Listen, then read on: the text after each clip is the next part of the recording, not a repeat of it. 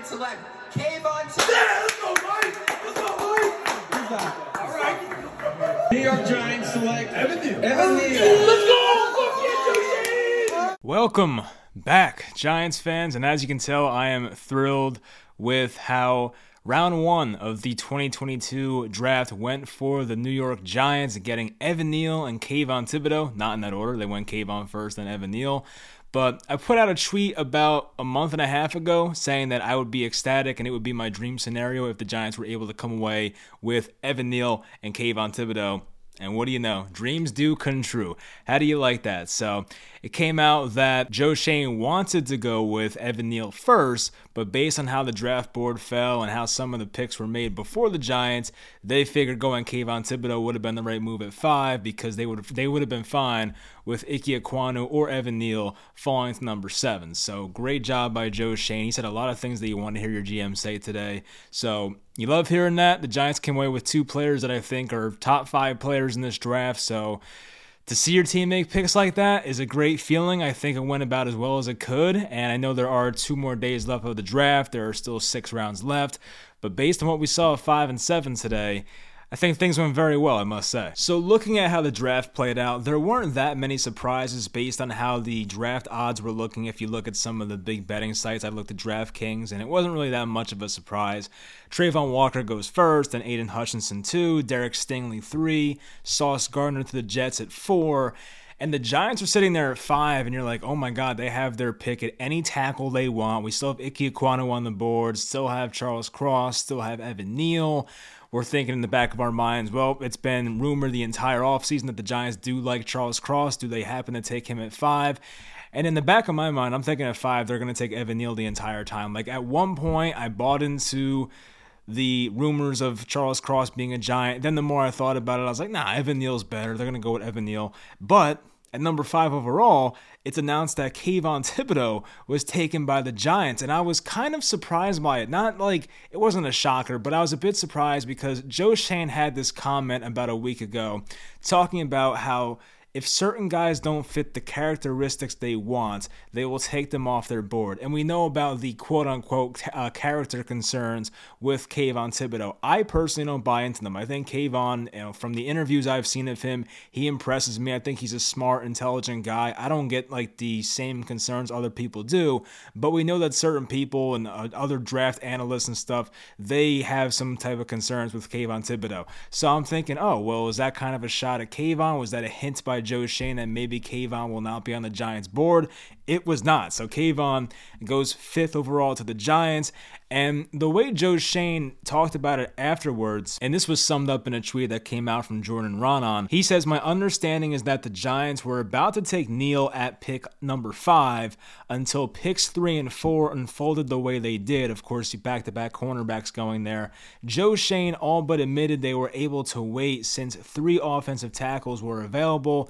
Thibodeaux was the pick because they saw a big drop off at edge after Kayvon Thibodeaux. So, after Kayvon was gone, you pretty much had guys like Jermaine Johnson. I'm trying to think who else was left at that point. George Karlaftis. But yeah, once Aidan Hutchinson and Travon Walker went one and two, Kayvon Thibodeaux was like the last member of like the top three tier. So if you did not get Kayvon Thibodeaux and a team happened to trade up with the Panthers at six, or the Panthers themselves took Kayvon Thibodeaux at six, then it's like, oh crap, we just lost the guy who was in that top tier for edge rushers. And my friend that I was watching the draft with was like, hey, they should just might as well take Kayvon Thibodeau here and just take one of the tackles that falls.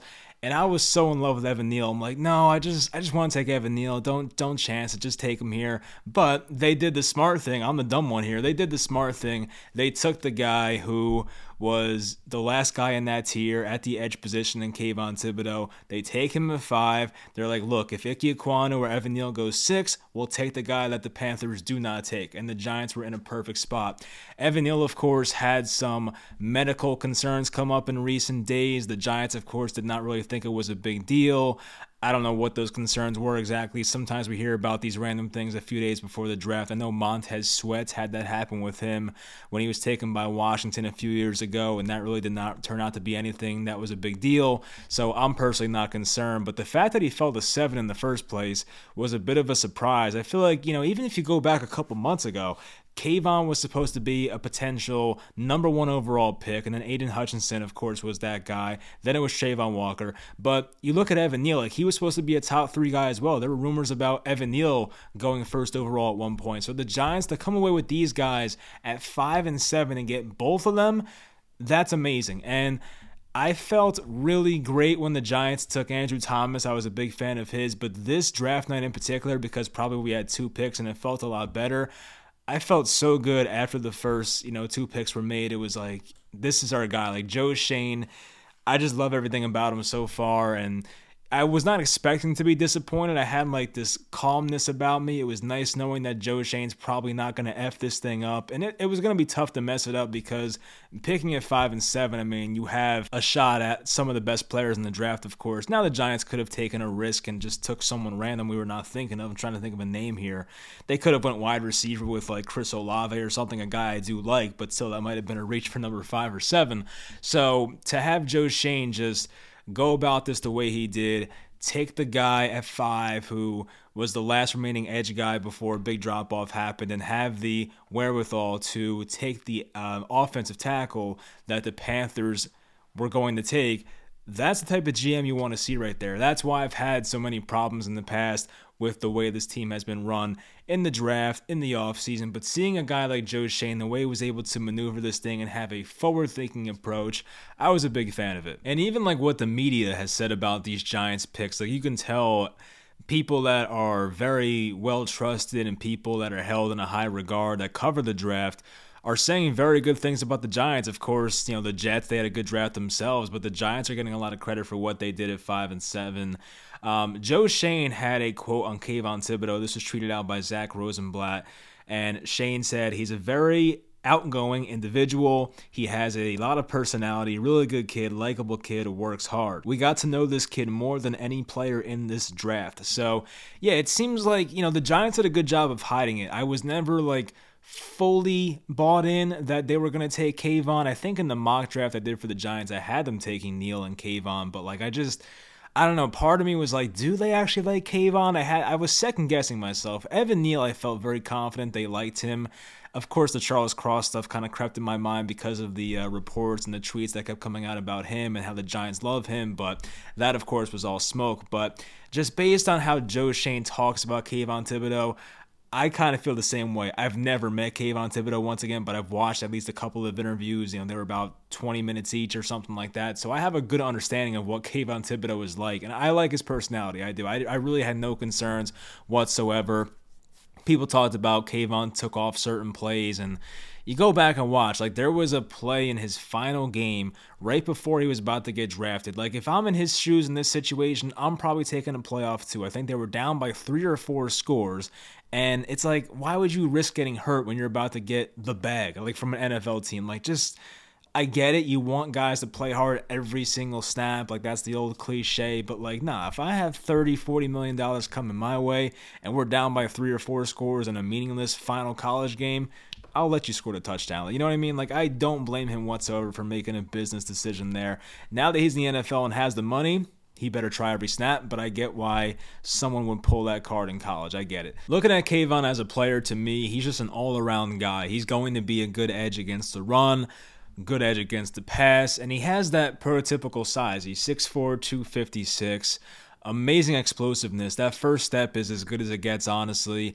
I think the thing he could probably work on is just having more of a pass rushing variety, I guess you can say. Like, I feel like he goes to the same couple moves every time, but like just looking at him as an athlete from that standpoint, I mean, he was able to get by just on that alone. So once this guy's actually coached up and learns new pass rushing moves and just how to attack offensive tackles on 30, 40, um, you know, passing down snaps per game, he's going to come in different. So I, don't know if it's going to take a year or maybe two years for Kayvon to, to reach that that peak player he could be, but at some point he's going to get it. And he's been compared to guys like Myles Garrett before. There's a reason for that. We know Myles Garrett's a freak, so to have a guy with the ceiling that he does it's great to know. And I know that Travon Walker is going to be the one talked about for having like the very high ceiling. He's more of like a versatile, do it all type guy.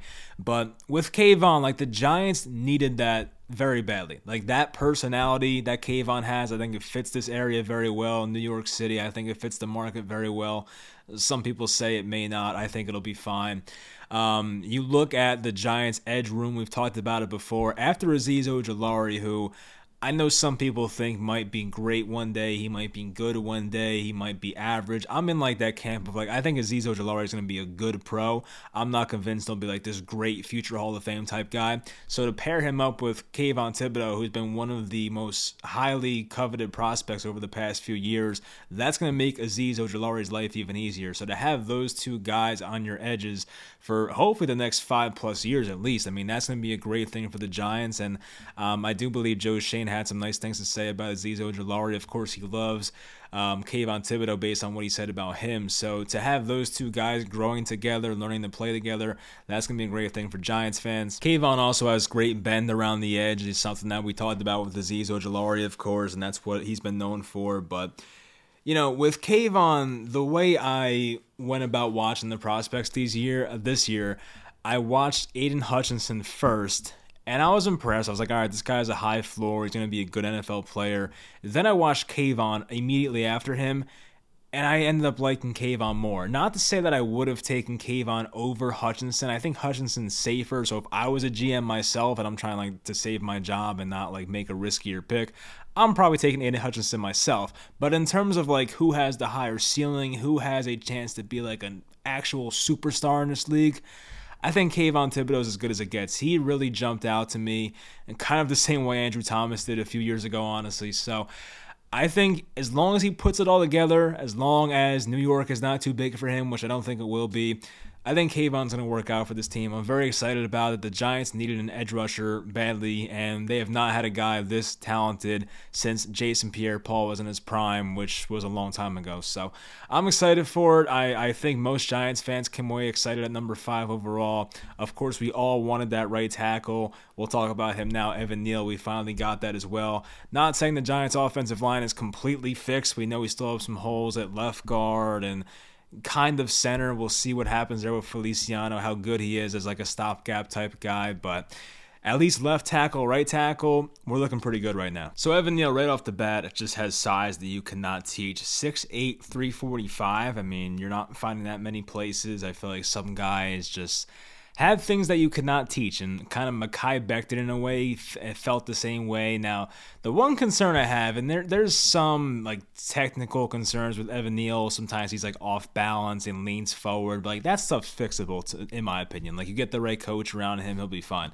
But the stuff, the one thing I'm concerned about with Evan Neal is when you're that big, how injury prone are you throughout your career? So so far he's been fine. He has not really missed any time in his career so far. So I I'm not worried now, but when you're 345 pounds and that tall, you wonder like, can, he hold up throughout his entire NFL career? But outside of that, like I really don't have that many concerns when it comes to him. Like he just is physically dominant. He gets out of his stance so quickly. He's good in pass protection, in my opinion. The guy has played three different positions at Alabama, very high level, of course. So I think he's been through everything at this point, and the fact that the Giants desperately needed a right tackle. I mean, if if he wasn't here, I mean, like who would be the right tackle next year? You know, Matt Gono.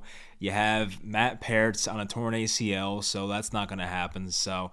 Yeah, Korey Cunningham, guys like that. Like you needed somebody. Like I think we knew as Giants fans, if they keep these two picks at five and seven, one of these picks is going to be a tackle. And to have it be Evan Neal who falls to seven, is great in my opinion. So, what makes Evan Neal so likable is just how big he is, how strong he is, and how explosive he is.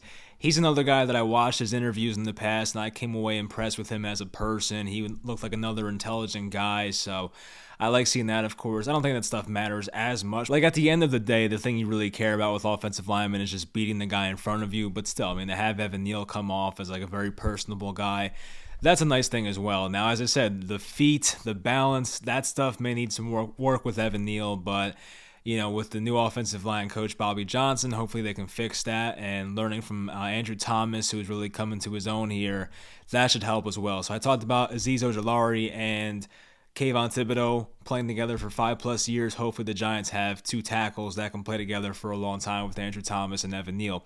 And I tweeted this out today, and I've said this in the past. I've said this back in 2019, probably 2020, and I've believed this for a while.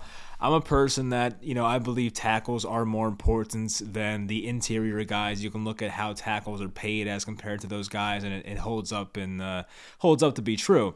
But you look at teams that have two good tackles and I feel like most times those teams have good offensive lines as a whole. So you look at teams that have had a good left tackle and a good right tackle at the same time, and how good were their offensive lines. Look at the Eagles back in their Super Bowl year. Jason Peters left tackle, Lane Johnson right tackle. The whole offensive line was great. Look at the Packers during the last, you know, mid 2010s era with David Bakhtiari. Then you had uh, Bryan Bulaga. They always had a good offensive line. You look at the Saints the past few years with Terron Armstead left tackle, Ryan Ramczyk right tackle.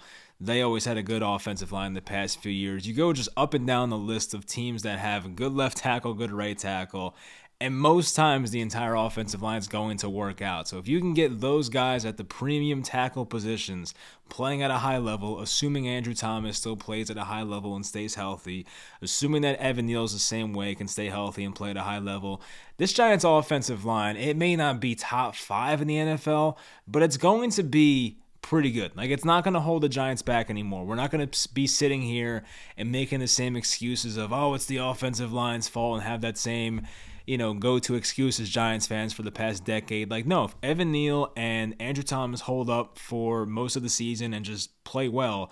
They should be fine. You have Mark Glowinski. You're gonna have a veteran center, whether it's you know Garcia or whether it is Feliciano. We'll find out who the left guard is. They could pick a guy in, uh, in day two. We'll find out. But yeah, I mean, I just think that Giants offensive line, like, it's close. It's not a finished product yet, but it's close to getting there, and I'm excited about it. So as long as you have your two tackles for the future, you're in a very good spot. And as long as Evan Neal works out, the Giants are in a very good spot. So I came away from this first round just very satisfied. Of course, like those thoughts started creeping in my head like, do they trade up back in the first round? Do they take Malik Willis? Do they do something crazy like that?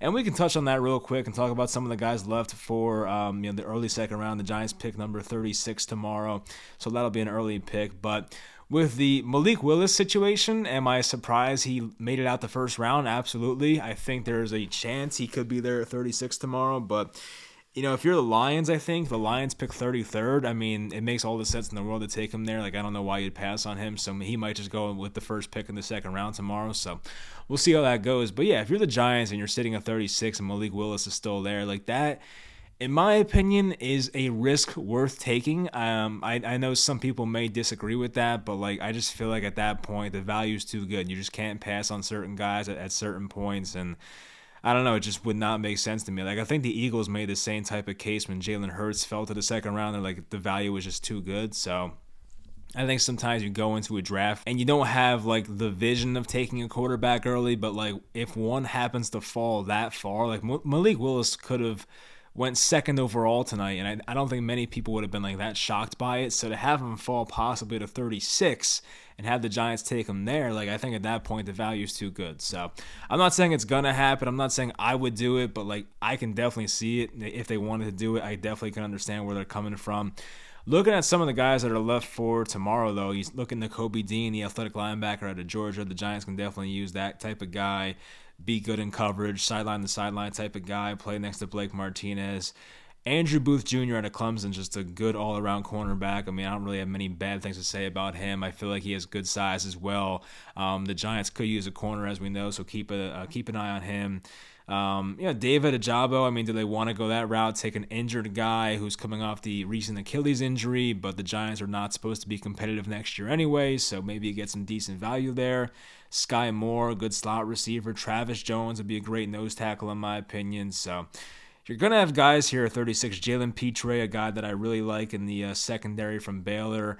So, you know, Josh Josh Paschal is a really good athlete, edge rusher, but we took one tonight. I like Drake Jackson, edge rusher, but um, we'll see. There's definitely going to be some very good names, of course, at 36, and the Giants were able to take Xavier McKinney at 36 a couple years ago, and so far that pick has worked out very well. So we're going to find out what happens there.